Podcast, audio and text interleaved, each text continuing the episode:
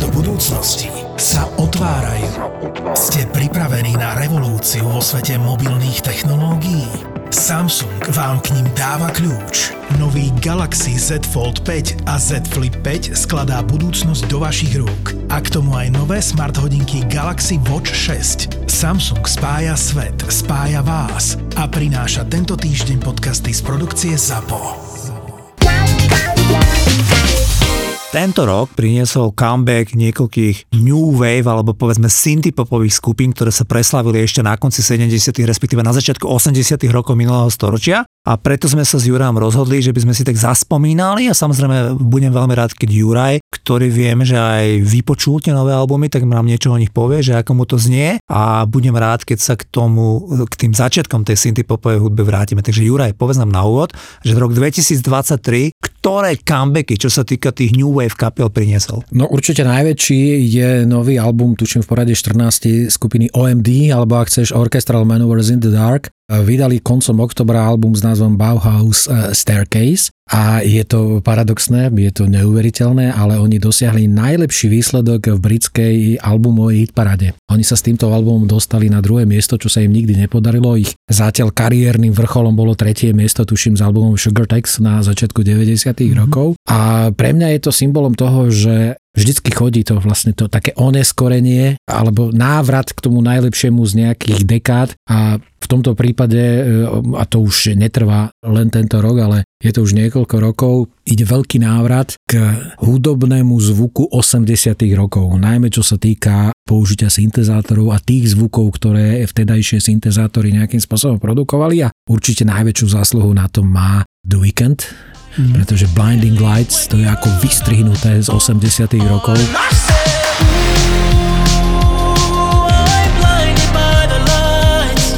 A ja som veľmi nahnevaný, že tá pesnička absolútne nezískala žiadnu Grammy, pretože si myslím, že to je jeden zo signifikantných songov práve tohto 10, celého 10 ročia, nielen roku, kedy táto pesnička vznikla, ale ona aj zvukovo presne definovalo to najlepšie, čo tie 80. roky vyprodukovali. A pre mňa je to potvrdenie, že ten zvuk e, bol veľmi nadčasový. To znamená, tak ako e, sú určité kapel, alebo sú určité pesničky, ktoré pochádzajú z 50., 60., 70. rokov, ktorých zvuk je dodnes aktuálny, dodnes sa k tomu vraciame.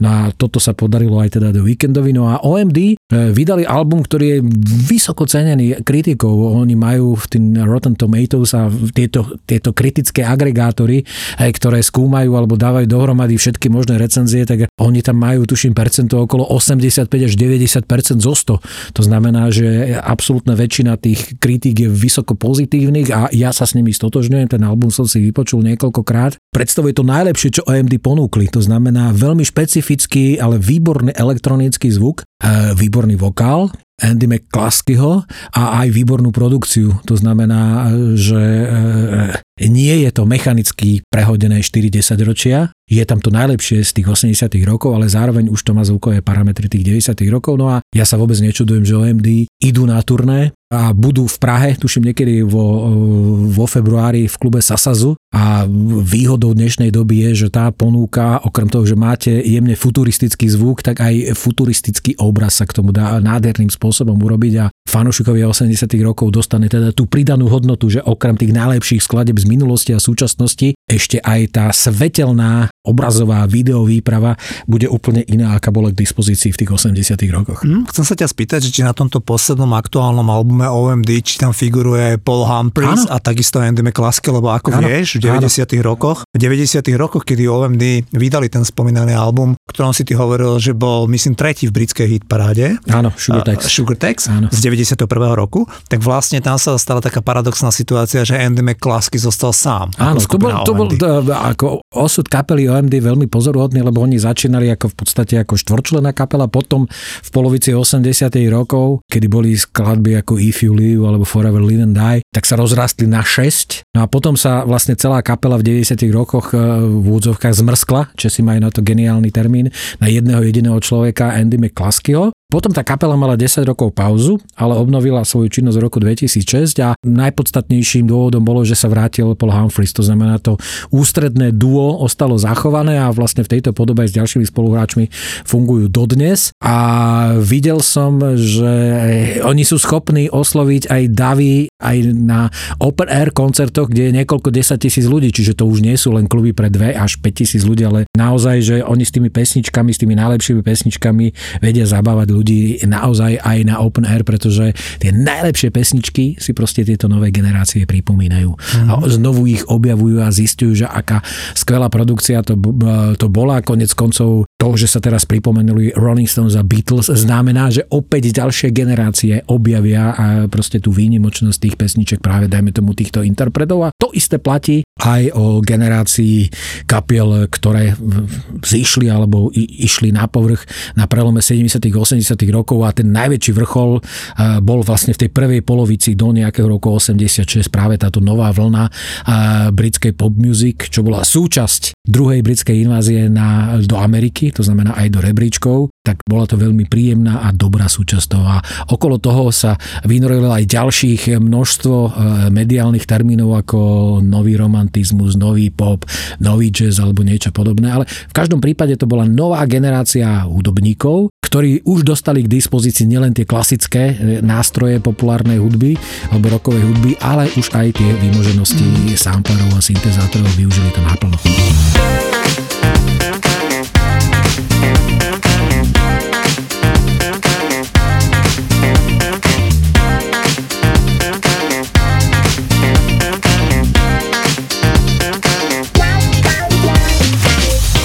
Časopis New Musical Express v súvislosti s tým comebackom týchto skupín uh, vyhlásil, že svetý grál alebo sveté trio tej synthpopovej hudby, ktoré najviac rešpektované boli Gary Newman, OMD a The Human League. Súhlasíš s tým? No, to boli tí interpreti, ktorí otvorili tie dvere a predovšetkým teda Gary Newman a pesnička Cars. Uh-huh. To je tá pesnička, ktorá definuje, bola úplne novátorská. To znamená, na britských ostrovoch takto nehral predtým uh-huh. nikto. Ako samozrejme z kontinentu prišli e, nejaké tie, nazvieme to, syntezátorové e, názvuky od e, instrumentalistov, ako bol Vangelis alebo Jean-Michel Jarre. A výnimočný prínos tu mali samozrejme Kraftwerk. Proste to sú krstní otcovia vlastne elektronickej hudby, minimálne teda kontinentálnej v každom prípade. Ale Gary Newman a pesnička eh, Cars, to je tá pesnička, ktorá zadefinoval ten žáner. Podobne ako v punku Anarchy in the UK od Sex Pistols, tak proste v tomto žánri práve táto pesnička eh, otvorila dvere a zrazu ako množstvo mladých ľudí zistilo, že vedia urobiť pesničku a nemusia vedieť hrať na klasický nejaký hudobný nástroj. Mm-hmm. Že dostali k dispozícii proste paletu rôznych zvukov dovtedy nepočúvaných. No a samozrejme samozrejme Human League a tam je viacero hitov, ktoré stoja e, za povšimnutie. Mne sa veľmi páči ako novátorský pesnička Being Boiled, mm. ale tá pôvodná verzia ešte z roku, 78 z roku 78 rok. No a samozrejme OMD, mm. album Architecture and Morality a vlastne celá prvá polovica až v podstate do roku 1986. No a na nich už potom troška v inej podobe nadviazali možno komerčne úspešnejší Depeche Mode alebo Erasure, ale bez nich, proste bez týchto troch si myslím, že ani e, by mali oveľa ťažšie sa na, na presadenie, pretože už vzniklo podhubie, e, vzniklo publikum, ktoré si jednoducho vyžadovalo stále nové a nové podnety od interpretov, ktorí by hrali takúto hudbu. Áno, čo sa týka toho, že si spomenul ten Kraftwerk, tak všetci traja títo interpreti Gary Newman, Human League a OMD spomínajú jednoznačnú inšpiráciu v projekte Kraftwerk z Nemecka. Zaujímavé je, že napríklad Vince Clark alebo nebohý Andy Fletcher z Depeche Mode, oni zase spomínali významnú inšpiráciu v projektoch OMD, Heaven 17 a Human League. To znamená, že oni boli, vieš, už takí tie následovia. Ale pozor, chcel by som zdôrazniť, že tí tri synthpopové kapely, respektíve interpretov, ktorí sme vymenovali, tak napríklad taký David Bowie sa vyhlásil vtedy, že toto je Sound of Future, že takto bude znieť hudba v budúcnosti. Tých ľudí rešpektoval Bob Geldof, rešpektovali Bono z YouTube, akože bolo to mimoriadne, mimoriadne invenčné na konci 70 rokov, čo robili. K tomu Garymu Newmanovi. Gary Newman ešte predtým bol člen kapely Two Way Armies, kde mal taký veľký hit, že Our Friends Electric, pozor, číslo 1 v Británii. Takisto ako Cars, takisto číslo 1. A ty hovoríš, boli to úplne novátorské hity na prelome roku 78 a 79. A Gary Newman, keď som s ním čítal rozhovor súčasný z roku 2022, tak on hovorí, že on sa až do spalosti ako 55 ročný dozvedel, že on má Aspergerov syndrom, že s ním sa nedá vydržať. On mal záchvaty, záchvaty, záchvaty násilnosti, úzkosti, rozbíjal predmety okolo seba a jeho žena ho poslala, že musí ísť na kompletné psychiatrické vyšetrenie. A on priznal, že on toto mával, keď mal 14-15 rokov a jemu už vtedy povedali, že on má Aspergerov syndrom, len vtedy sa to tak ešte asi nedefinovalo. Čiže ten človek, on, on nebol úplne v poriadku, extrémnym spôsobom vyhľadával samotu. To znamená, že tí ľudia, ktorí robili ako ten Gary Newman, lebo ty si dobre povedal, že pesnička Cars je úplne invenčná. Vieš, čo je pesnička Cars? pesnička Cars je o tom, jak, že on sa ocitol v aute a okolo neho išli e, nejakí vagabundi, ktorí ho chceli proste zmlátiť a on sa v tom aute ukryl. Čiže to, to, to auto mu slúžilo ako nejaká skríž, kde on sa pred tými násilníkmi a výtržníkmi schoval.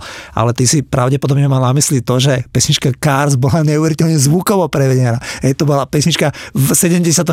roku boli hity ako My Sharona od Mega a ja neviem, Rod Stewart od Rolling Stones a zrazu sa objavil takýto zvuk, alebo Bee Gees, samozrejme 79. rok. A zrazu sa objavil úplne nový zvuk, ktorý najmä v tej Británii a v tých časopisoch ako Record Mirror, Melody Maker alebo New Musical Express, ktoré boli vždy tak trošku do toho indies, tak to bolo akože Cars je podľa časopisu Rolling Stone v prvej stovke najlepších piesní všetkých čas. A ja s tým absolútne súhlasím, pretože tá pesnička tu spoznáte po troch tónoch. Hej, hej. To znamená, že už sa ozve ten motív a aj vlastne aj ten rytmus je tak jedinečný, že to majú len tie najlepšie pesničky, ako naozaj dá sa povedať, že všetkých čas. Čo bolo dôležité? V prípade práve tejto novej britskej vlny, že ona e, veľmi nenápadným spôsobom, ale veľmi masovo v podstate e, odsunula na okraj veľmi silnú vlnu punkovej tvorby. To znamená, kým roky 76, 77, 78 britské ostrovy ovládol punk, Sex Pistols, Clash a všetky ostatné tieto kapely, tak tá filozofia tej škaredosti, agresie a násilia bola tak enormná,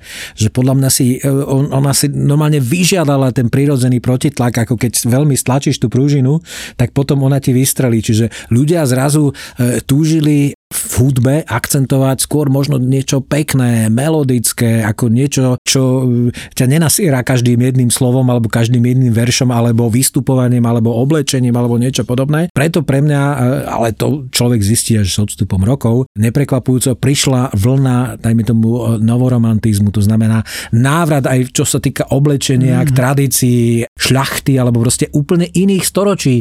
Keď si zoberieš novoromantickú kapelu, dáš k tomu punkovú kapelu a zistíš, že rozdiel medzi nimi je možno 2 roky.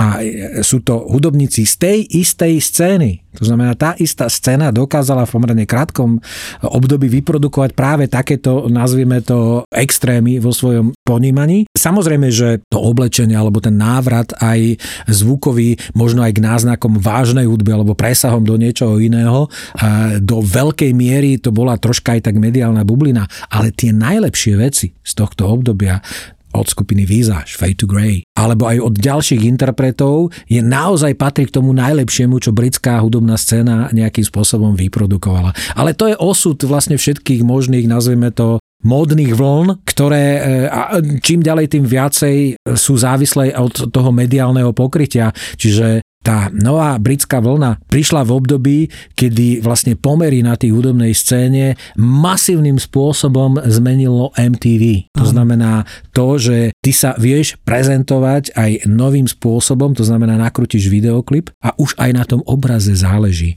A zase pozerať sa kontinuálne na niekoho, kto je e, veľmi agresívne oblečený a proste dávať ti najavo ako pohrda celou spoločnosťou, môže byť inšpiratívne do určitého času a do určitého veku a potom veľmi logicky začneš hľadať aj niečo iného. Mm-hmm. Takže e, ten novoromantizmus, nová vlna, nové zvuky, všetko, čo je nové, práve tieto médiá potrebujú, lebo majú nové podnety a môžu hľadať vlastne nových poslucháčov, čitateľov, divákov a tak ďalej a tak ďalej. Áno, veľmi podpisujem to, čo vravíš, lebo napríklad napríklad tú vlnu punk roku z druhej polovice 70 rokov, tak tu žiaľ úplne obišlo MTV, ale ten úvod 80 rokov, spustenie MTV veľmi pomohlo.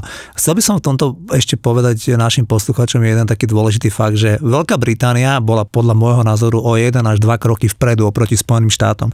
To znamená, že v Amerike na začiatku 80 rokov stále dominovali interpreti typu Bruce Springsteen, Hugh Lewis and the News, proste pobrokoví interpreti, kdežto vo Veľkej Británii to boli títo New Wave interpreti. Spomínam si napríklad veľmi dobre z vlastnej skúsenosti, že keď na konci roku 1982 sa objavil interpret Culture Club, tiež podobný tohto, a single Do You Really Want to Hurt Me, ktorý bol obrovský celosvetový hit, tak vďaka MTV si tú pesničku obľúbili aj v USA. Pesnička vyhrala aj americký rebríček. Ale viem, že tam bola, oni mali enormný problém prijať toho interpreta menom Boy George, pretože tá americká verejnosť ona vôbec nevedela identifikovať, akého pohľavia ten človek je. Ja tomu rozumiem, lebo ja ako 15-ročný chalan tiež som si nebol úplne istý, či ten človek je muž alebo žena. Ale v tej Veľkej Británii oni s tým, že tam mali radi ako si spomínal, Softcell, Visage, Human League, to boli všetko také, také interpreti. David Bowie už vlastne tým svojim androgynnym zjavom, áno, ktorý, ktorý už dávno predtým vlastne to, uh-huh. s mhm. týmto experimentoval. Čiže pre uh, britského poslucháča áno. to bolo, alebo diváka to nebolo vôbec áno, nič nové. koncov, ty dobre vieš, že v Británii na začiatku 80 rokov dominoval Adam Ant, ktorý mal 6 number one hitov a takisto mal taký look, že vieš, chodil proste neuveriteľne, mal kostým, akože na tom to bolo založené, mal obrovské hity na MTV, bol veľmi pre pretraktovaní na MTV a títo interpreti, oni v Spojených štátoch chýbali, tam proste boli stále tí interpreti, ktorí sme boli zvyknutí mi vydávať v 70 rokoch, proste e, veľmi sa mi na toto hodí Bruce Springsteen, akože no, ja mám rád, ale to je že ako čistý interpret, ktorý by figuroval aj v 71. roku úplne rovnako ako v 85. No, to je problém meritka, lebo vlastne si zober, že USA je 300 miliónová krajina, Veľká Británia je 50 miliónová krajina, no a e, v Amerike je všetko niekoľkonásobne väčšie ako kdekoľvek v Európe. To znamená, že tam celkom prirodzene a Beatles e, vlastne založili tú tradíciu tých štadionových kapiel ktoré potom tie najlepšie aj britské kapely využívali ako Led Zeppelin a tie ďalšie, že vlastne naozaj stali sa štadionovými kapelami, že oni už nemohli hrať v tých halách pre 5 až 7 tisíc, alebo mohli, ale potom museli hrať 10 krát za sebou, čiže oni už mali na to, že mohli hrať tie najväčšie možné štadióny. Bruce Springsteen je presne prototypom takého interpreta, ktorý bude väčší, pretože on má tak univerzálnu produkciu a e, v podstate to aj súvisí s tým, že to najlepšie vyznie priamo na tom štadióne, kedy on môže komunikovať s desiatkami tisíc ľudí a fanúšikov. Ako prípad vlastne týchto kapiel, to už je troška sofistikovanejšia tvorba. Tá už by podľa mňa na takýchto veľkých podiach jednoducho nevyznala.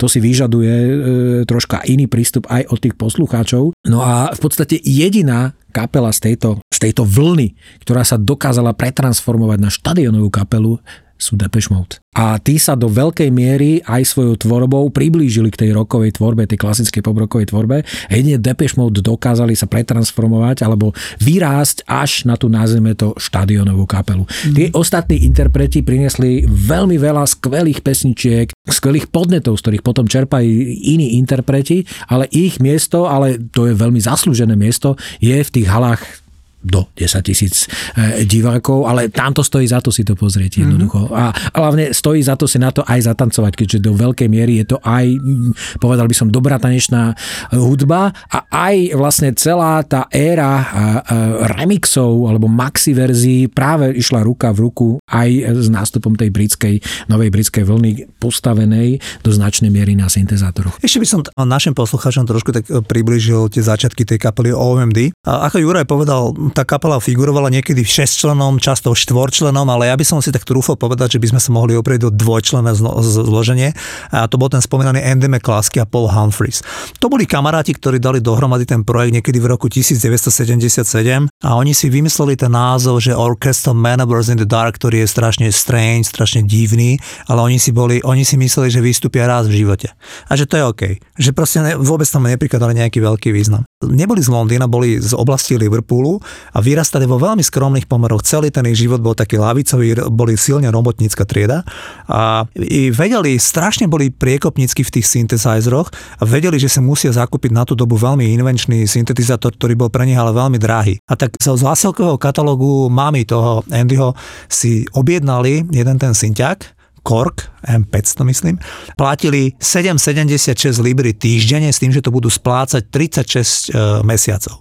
To znamená 3 roky. To znamená, že oni si kúpili takéto drahé na tieto splátky a začali na tom synťaku niekde tam doma v garáži vytvárať zvuky, ktoré väčšinou tých kamaráti vrávali, že či sa nezbláznili, lebo tie zvuky zneli naozaj. Hovorím o období roku 77, kedy ešte figurovali Sex Pistols a Clash a, a hudba znela úplne inak, ešte doznieval glam rock, tak proste veľmi divne to znelo, ale potom vyšiel ten prvý taký veľký hit, ktorý sa volal Electricity A zaujímavé je, že táto piesň sa takmer vôbec nepresadila v hitparádach, ale OMD priznávajú, že ešte nebol koncert, kedy by ju nehrali a že sú si úplne istí, že u ich skálnych fanúšikov je to number one hit. Pritom to je prvá pesnička od OMD, ktorá komerčne vôbec nemala nejaký význam. A je, je z nej cítiť, že bola prvá. Ako, Hej, že, taká ešte, naivná. že ešte, ešte, to je podobné ako Depeche Mode mali Dreaming of Me. Presne tak. Ale tiež to Depeche Mode mali radi, hej, no. tak jak YouTube majú radi Gloria, alebo proste tieto staré veci. Bez nej by vlastne nebol Áno. aj potom neskorší vývoj. Takže potom proste na začiatku 80 rokov prišli také tie významné hity, tam by som veľmi dal do pozornosti nahrávku Joan of Arc,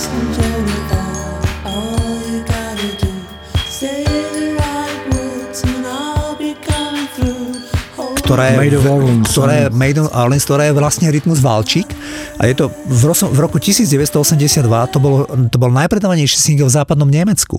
Si zoberte, že tam boli interpreti už akože trio, Nena a podobne domácich mno- množstvo interpretov, ale táto pieseň bola najpredávanejším singlom v niekdejšom západnom Nemecku. Bol to celosvetový, alebo teda, aby som bol presnejší, európsky Európsky hit, pretože akože Amerika Kanada to tam ešte vôbec nebodovalo.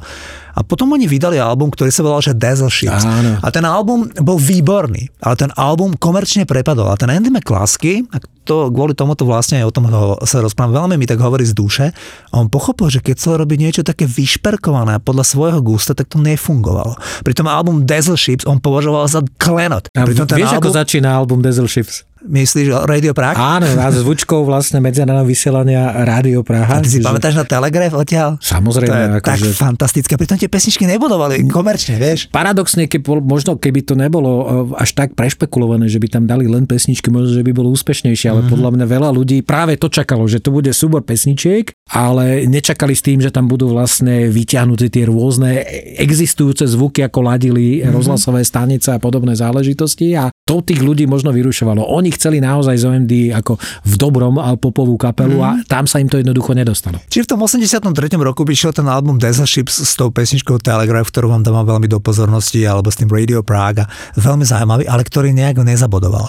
A oni tak akože veľmi si to rýchlo uvedomili a nasledujúci rok vydali album s príznačným názvom Junk, Junk Culture, Culture. kde už bolo hitov, hej, proste si pamätáš na Locomotion a Tesla Girls a, a Talking Loud and Clear, ja som odtiaľ hrával rád veci, to je 84.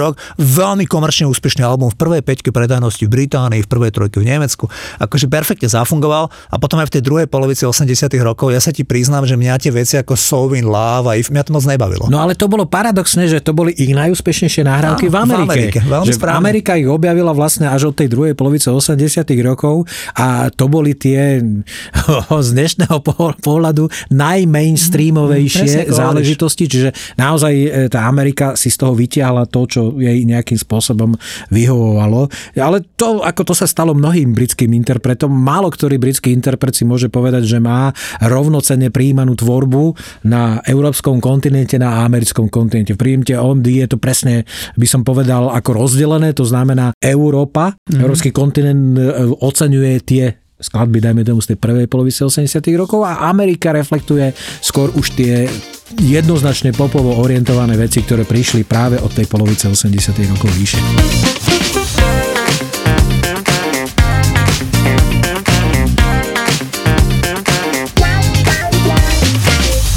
Roku 1989 sa stala taká vec, že ten Paul Humphries z nejakých dôvodov, ktoré oni nejako nechcú špecifikovať, on, sa rozhodol, že odchádza z toho projektu a paradoxne aj tí zvyšní členovia toho OMD sa pridali k nemu, k takému nejakému projektu, ktorý bol pre mňa neznámy. A Andy McCluskey, oni mu ponechali ten brand a on sa ocitol sám. A v 91. roku vydal ten album Sugar Text pod značkou OMD, keď my, my vieme, že on to vydával vlastne sám. On si tam našiel producenta menom Stuart Kershaw, ktorý mu hral na bici a ktorý mu písal pesničky. A určite aj mnohí ľudia si pamätajú na Pandora's Box Sailing on the Seven Sailing Seas. on the Seven Seas. To boli normálne, že top ten hity po celej Európe, veľmi počúvateľné pesničky a veľmi fajn. A No a predstav si, ešte, no, ešte prepáč, že ti skočím do reči, ale tam len ako na tom albume e, v zásade je aj dokument toho, že OMD vychádzali z Kraftwerk, lebo na tom albume nájdete aj ich prerábku skladby Neon Lights z albumu The Man Machine, čo je skladba z roku 1978, inakšie veľmi dobrá a veľmi zaujímavá a to je obľúbená pesnička e, z repertoáru Kraftwerk, e, ktorú e, nahrali, dajme tomu aj Simple Minds a mám pocit, že aj YouTube majú nejakú svoju verziu. Mhm, úplne si súhlasím.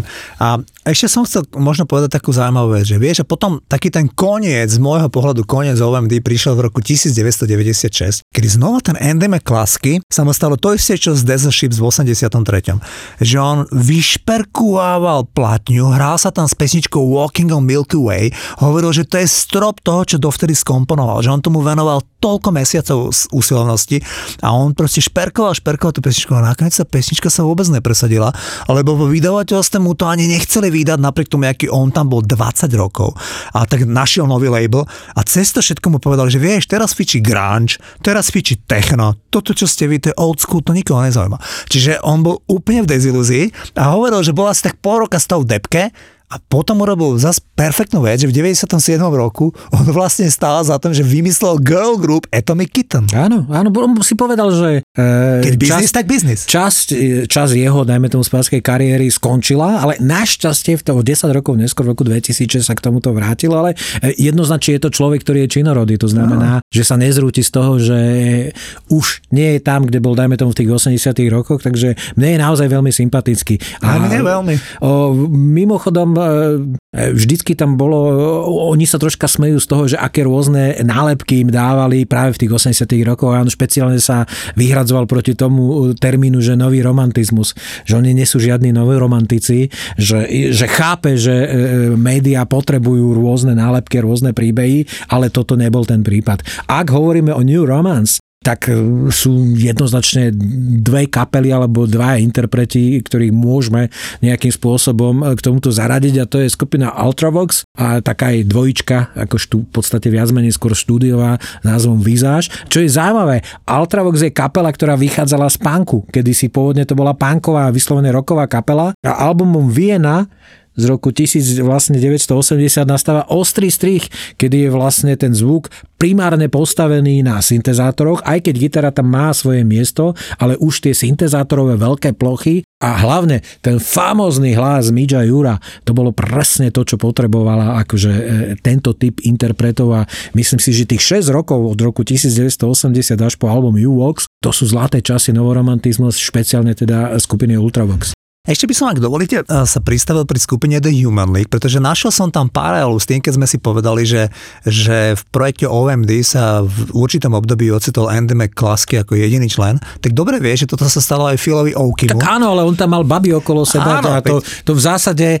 kapela, v ktorej sú baby, nemajú šancu vydržať jednoducho. Ako neviem, čím to je, ale proste je to tak, ako, že ako náhle máš e, babi akože v rámci kapely, e, nikdy, nikdy tá kapela nevydrží v tom zložení, v akom nejakým spôsobom funguje. A Talking Hands sú jedinou výnimkou a ani tí nevydržali.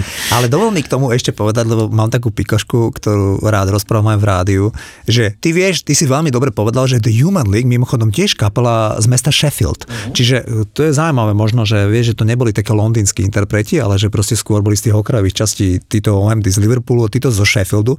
A Sheffield je proste akože dosť príšerné steel town, akože oceliarské mesto, robotnícke mesto, kde sú len komíny a kde proste není nejaký nočný život, ale ty vieš, že odtiaľ boli aj ABC, Dev Leppard a sú odtiaľ akože zo pár dobrých kapiel. A medzi nimi teda The Human League. A Human League, to bolo trošku uh, tak, že jak oni vydali ten ten single, že Being Boiled v 78. roku, kde text napísal práve Phil Oakey, ale celú tú hudbu urobili ten Martin Ware a Craig Marsh, tí, tí ktorí zakladali tí Human League. A oni mali tento veľký hit, ktorý sa hrával naozaj, že pesnička, ktorá je akože veľkou inšpiráciou pre ľudí ako Depeche Mode. A v 80. roku oni z ničoho nič nejako sa nezhodli s tým Philom Oakim a odišli kompletne celá kapela a, Phil Oaky zostal sám a neviem z nejakých dôvodov, jemu zostal ten brand. Tí ľudia si založili okamžite kapelu Heaven 17, ktorú my s Jurajom dobre poznáme. Áno. A hlavne ju mal rád Meky Šbírka. K tomu môžem potom povedať jedno, dve slovka o Heaven 17, ale rád by som to dokončil s tým Human League. Predstavte si, že Phil Oaky zostal sám, mal zmluvu s vydavateľstvom Polydor a mal proste do 6 týždňov dodať materiál na album. Ale to to oni uzavreli ešte kapela Humanly, kde on zostal zrazu sám. A tento typek v tom zúfalstve, mimochodom ani že vraj nevedel hrať na nejaké nástroje, to bol skôr taký textár. A on išiel v Sheffieldu do, do miestnej diskotéky a ulapil tam dve mladé dievčatá, ktoré tam tancovali, ešte nemali ani 18 rokov a on im povedal, že hejte, že ja som ten a ten z Human League, že hľadám sve dve spevačky. A oni len dobre vyzerali, oni ani nejak nespievali. A toto všetko je true, aj keď to vyzerá ako rozprávka, toto všetko je pravda. A on zobral z jednej diskotéky dve baby, ktoré len tak ako čo na angličanky celkom dobre vyzerala, povedal im, že vy ste dnes moje spevačky. A on s nimi nacvičil pesničku Don't You Want Me.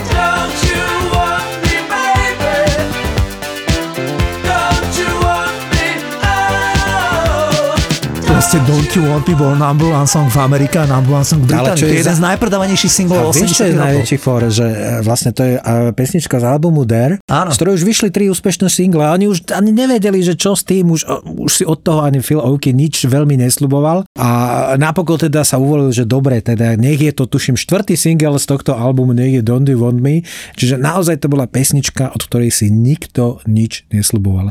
Paradoxne, je to dnes v podstate jeden z dvoch najväčších hitov, respektíve to je ten prvý, ten podstatný. A z hľadiska toho, ako sa môže meniť zvuk kapely, e, ak budete mať e, chvíľku čas a chuť, tak vypočujte si pôvodnú verziu e, skladby Being Boiled z roku 1978 alebo 9, mm-hmm. Don't You Want Me a za tým si puste pesničku Human, čo je najväčší hit Human mm, League, zase americký. na americky, ale tam už boli páni ten Jim... To sú moje najľúbenejšie. Jimmy Jam a Terry Lewis Jam Harris a Terry Lewis. Terry Lewis III. To sú najlepší. A ty už jednoznačne to, čo potrebovali z, tej, z toho britského soundu, z toho britského feelingu vyťahnuť, si vyťahli a zasadili to do zvukového módu, ktorý bol kompatibilný s americkým vkusom a bol z toho najväčší americký hit eh, skupiny Human League. Tak vidíte, že ako sa aj vývoj tej jednej kapely, toho jedného interpreta môže v veľmi podstate v veľmi krátkom čase čase nejakým spôsobom vyvíjať a aké rôzne dôsledky to môže mať.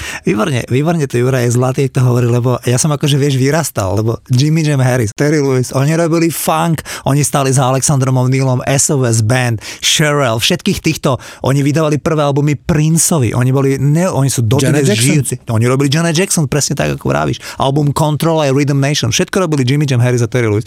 A títo Human League, oni aby sa tam dostali naspäť do tej Ameriky, oni vedeli, že potrebujeme americký producent, takže našich dvoch afroamerických producentov, ktorí im urobili náhrávku Human, perfektnú pesničku, ktorá si tak veľmi nebodovala v Európe, ale v Amerike to bol super hit. No a ešte by som k tomu, jak ty, vlastne čo sa stalo s tými zvyšnými členmi tej Human League, ktorí odišli a založili sa Heaven 17, tú kapelu, ktorú podľa Mekyho slov veľmi inšpirovala Láca Lučeniča, vtedy on počúval Heaven 17, keď rozhodol, vie, že idú že na, pred nemoderným chalanom, že idú nakúpiť tie automatického bubeníka a všetky, on bol strašne fascinovaný z Heaven 17 a oni mali taký perfektný single, ktorý by som tiež rád, volal sa Temptations, pamätáš sa? Pozor, číslo 2 v Británii, veľký, spievala ho žena menom Carol Canyon, afroameričanka. Oni si tam zavolali, ten Craig Mars s tým Martinom Verom, lebo oni vymysleli tú pesničku a tá pesnička je o tom, jak ten Martin Ware sa zobudil ráno s erekciou, čo sa nám teda deje a proste povedal, že idem zložiť pesničku o sexe, že prvýkrát v živote.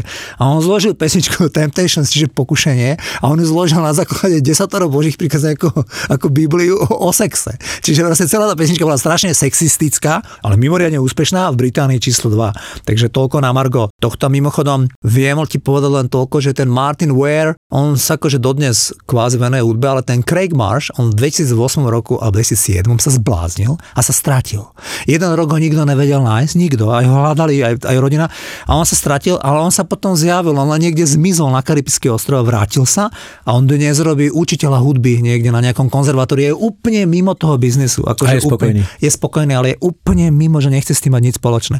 Toľko ku kapele Heaven 17 a ku kapele Human League. Povedali sme si niečo o tom Gary Newmanovi, o ktorom teda vieme, že bol pionier, priekopník a všetci s ním boli úplne inšpirovaní, iba že ten človek tiež ako tá daň za to, za to že, že mu to proste v 70 rokoch tak išlo a robil tie priekopnícke pesničky, tak proste tiež tam bol nejaký Asperger a tiež ten človek akože není úplne v poriadku a tá jeho žena uh, vrávala pre časopis Guardian, že, že ona z ním akože veľmi ťažký život, lebo tie striedania jeho nálad sú proste príšerné, ale že je to ako milý človek. Mimochodom ja, je takisto takmer úplne mimo hudobného biznesu. Ja by som to uzavrel možno tým, že mm, a veľmi ma to teší, že vlastne tá britská New Wave vlna, e, ktorá bola postavená na syntezátoroch, dostala fantastickú odpoveď alebo verziu v rámci e, Slovenska, pretože vlastne taká tá slova Gensfer, tá slovenská odpoveď práve na tú britskú vlnu je zachytená na fantastických albumoch, ako je Banketovská bioelektrovízia, ako je Chlapčenský úsmev, debutový album Váša patejdla,